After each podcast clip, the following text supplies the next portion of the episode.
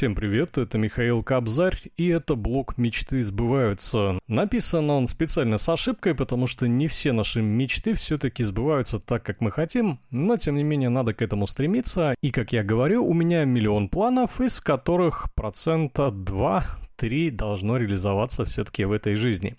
Давайте начнем. Сегодня поговорим о планировании путешествий, и вы поймете в конце этого выпуска, кто же вы, к какому типу путешественников вы относитесь. Все выпуски этого подкаста будут разбиты на главы, в которых будем разбирать разные особенности. Начнем, конечно, с планирования путешествия, и здесь необходимо понять, к какому типу путешественников вы относитесь.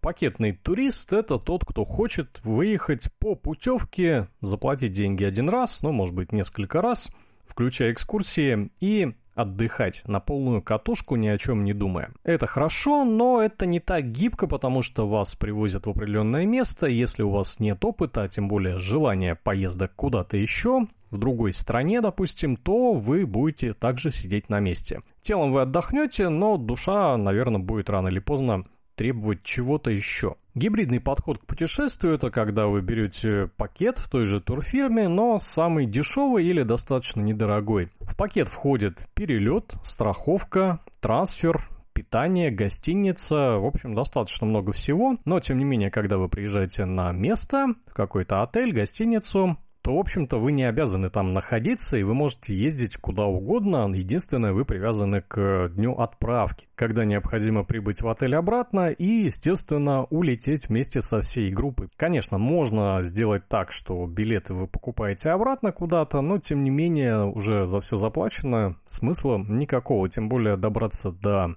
аэропорта не всегда удобно и не всегда дешево. Самостоятельный туризм – это когда человек полностью планирует свою поездку от начала до конца, по датам, по времени, покупает билеты, оформляет страховку, смотрит маршрут, э, смотрит карты, смотрит информацию о стране. Это достаточно сложно, но тем не менее интересно, потому что вы, как говорится, сам себе велосипед и ни к чему не привязаны ни к датам, ни к отелям. Однако здесь необходимо очень точное планирование и понимание того, что вы делаете. Потому что самостоятельность, с одной стороны, это для вас хорошо, но, опять же, требует огромной подготовки и большой работы потом в процессе поездки. Естественно, можно совмещать все эти три вида. Допустим, я сначала был самостоятельным туристом и говорил, зачем мне эти турфирмы, что они мне там предложат. Однако после знакомства с несколькими турфирмами, их представителями, мне предложили недорогие билеты в разные стороны, и действительно это было дешевле, чем даже у сайтов агрегаторов или авиакомпаний по специальным скидкам.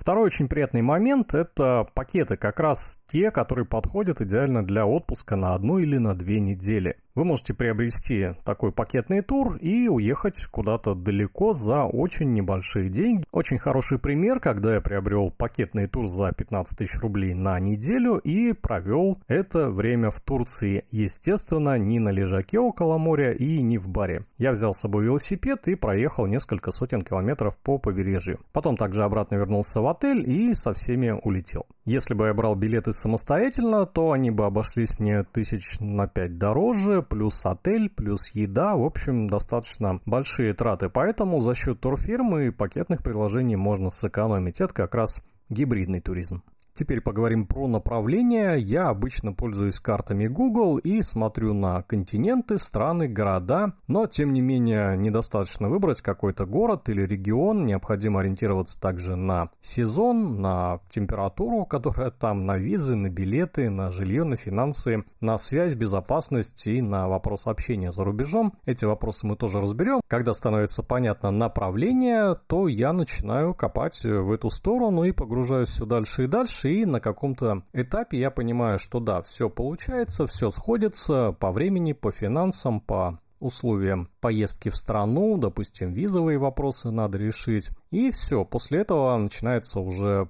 вторая часть подготовки, когда я смотрю даты более точно, бронирую билеты, бронирую гостиницы, собираю команду, может быть, либо еду один, готовлю технику и все остальное. И это уже второй этап, после которого необходимо просто ждать и мониторить ситуацию, как, допустим, с коронавирусом, когда все напланировали. В прошлом году я собирался вообще в Австралию слетать. Тем не менее, сначала закрыли Азию, через которую я хотел лететь, и потом Австралию, и потом весь мир. Ничего не получилось, но не страшно. Опять же, надо подстраховываться, билеты брать возвратные, и также визу оформлять за определенный срок, чтобы у вас был запас времени. Если вы начинающий самостоятельный путешественник, то я советую вам начать с вашего региона. Попробуйте выбраться в соседний город, куда ехать 2-3 часа на удобном транспорте, походить, посмотреть, может быть там переночевать, и у вас уже будет понимание. Чем больше таких поездок будет, тем вам будет спокойнее, собственно, в любом месте, куда вы первый раз попадете. Как пример, я сейчас приезжаю в любой большой город, в Россию или за рубеж, я примерно понимаю, что где находится, и могу спокойно ориентироваться в любом месте. Практически каждое место, куда ступает нога туризма, имеет свою информационную базу, либо сайт. Это может быть частная компания, или муниципальная, или государственная, где, как правило, можно выяснить интересные места, какие-то льготы, допустим, купить э, карту транспортную на несколько дней, которая дешевле, чем обычный проездной, узнать, где скидки, где бесплатные путеводители, куда сходить. В общем, достаточно интересно. Обязательно собирайте информацию заранее и смотрите, что там интересного в том месте, куда вы поедете, самых интересных случаях э, можно что-то еще и попросить. Как я, допустим, съездил в Корею совершенно бесплатно, потому что написал им письмо, и через полгода меня туда просто позвали в велотур. И теперь важный момент насчет источников информации, где же их взять, как пообщаться с тусовкой, более опытными людьми. В интернете достаточно много источников, но вот я пользуюсь форумом Винского, Сергей Винский, известный самостоятельный путешественник. Далее сайт Wikitravel, на котором информация есть на английском, практически по всем регионам и городам. TripAdvisor, ну, в общем, такой сайт, чтобы посмотреть достопримечательности, но я бы не ставил его прям номер один тому, что он вспомогательный. Самые передовые страны, регионы и города выпускают свои приложения для популярных мобильных устройств. Итак, сегодня я рассказал, какие бывают туристы. Это пакетные, гибридные или самостоятельные.